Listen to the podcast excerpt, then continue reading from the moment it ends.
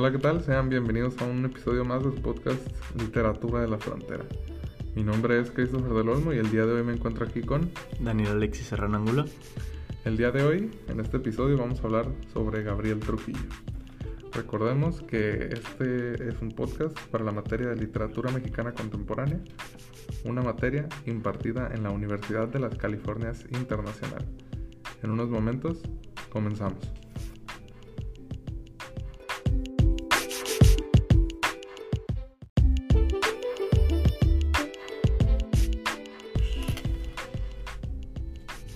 Ahora sí, damos inicio a la historia de Gabriel Trujillo Muñoz. Es un escritor mexicano, nacido en Mexicali, Baja California, el 21 de julio de 1958. Es un poeta, narrador y ensayista. Recordemos que Gabriel Trujillo Muñoz es un profesor de tiempo completo de la Facultad de Ciencias Humanas en la Universidad Autónoma de Baja California, mejor conocida como Guabasí. Ha publicado más de 130 libros como autor o ya sea como compilador. Ha recibido nueve veces el Premio Estatal de Literatura de Baja California, así como el Premio Nacional del Ensayo Abigail Borqués, 1998. Gabriel Trujillo ha sido criticado porque año tras año gana siempre el mismo premio, el Premio Estatal de Literatura de Baja California, y ha sido criticado debido a que le quita las oportunidades a los escritores jóvenes.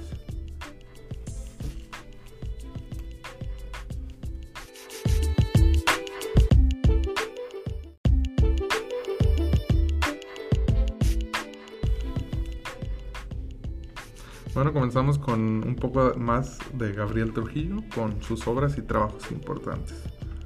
Una de sus obras más importantes es Mexicali City Blues, que habla sobre la vida de Miguel Ángel Morgado, un abogado que es un defensor de los derechos humanos e investigador de los crímenes impunes, que va desde México DF hasta la frontera de Estados Unidos y el Estado mexicano. Batalla en contra de las leyes mexicanas que a veces confunden la venganza o el linchamiento con esa búsqueda de justicia. Este tipo de temas son importantes para la nación porque casi nadie se atrevía a tocarlos en ese momento.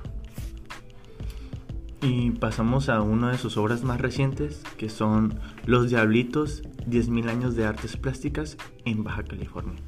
Este libro habla de las vivencias y lo que era em, las artes plásticas antes y cómo sería hoy, cada quien en su propio contexto, ya sea los mares, desiertos, todo este tipo de cosas que los rodeaban pero también con sus propios dolores, la ira, el enojo, frustraciones, vividas de diferentes posiciones.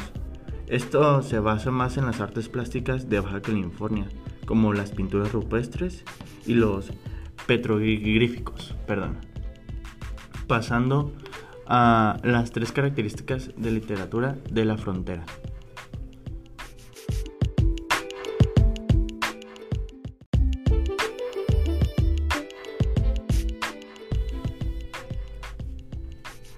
Bueno, continuamos con las características de la literatura fronteriza. Una de las principales características es cambiar la imagen que se percibe de ella, es decir, no todo lo que se cuenta en los medios o en historias son reales, sino que con esta historia o con este tipo de literatura se intenta tener una perspectiva diferente.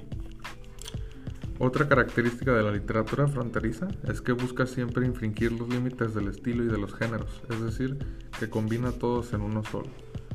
Le gusta recrear la narrativa a través de discursos lúdicos y irónicos, que vienen en su mayoría cargados de una sátira melancólica de la existencia de la frontera. Y por último, relata los sueños e ideales de los locales al llegar, es decir, intentan ver cómo es ya tienen una perspectiva diferente de todo lo que les han contado pues otras personas que han pasado por lo mismo. Es decir, que han intentado pasar o se han quedado en Tijuana, Mexicali, que son fronteras bastante transcurridas, pero que por lo regular siempre intentan llegar a Estados Unidos.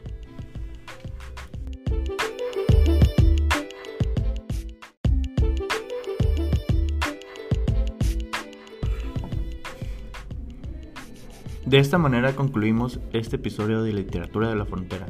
En esta ocasión nos tocó hablar de Gabriel Trujillo. Espero les haya gustado. Mi nombre es Daniel Alexis Serrano Angulo, junto a mi compañero Christopher del Olmo. Muchas gracias por todo. Hasta luego. Bye.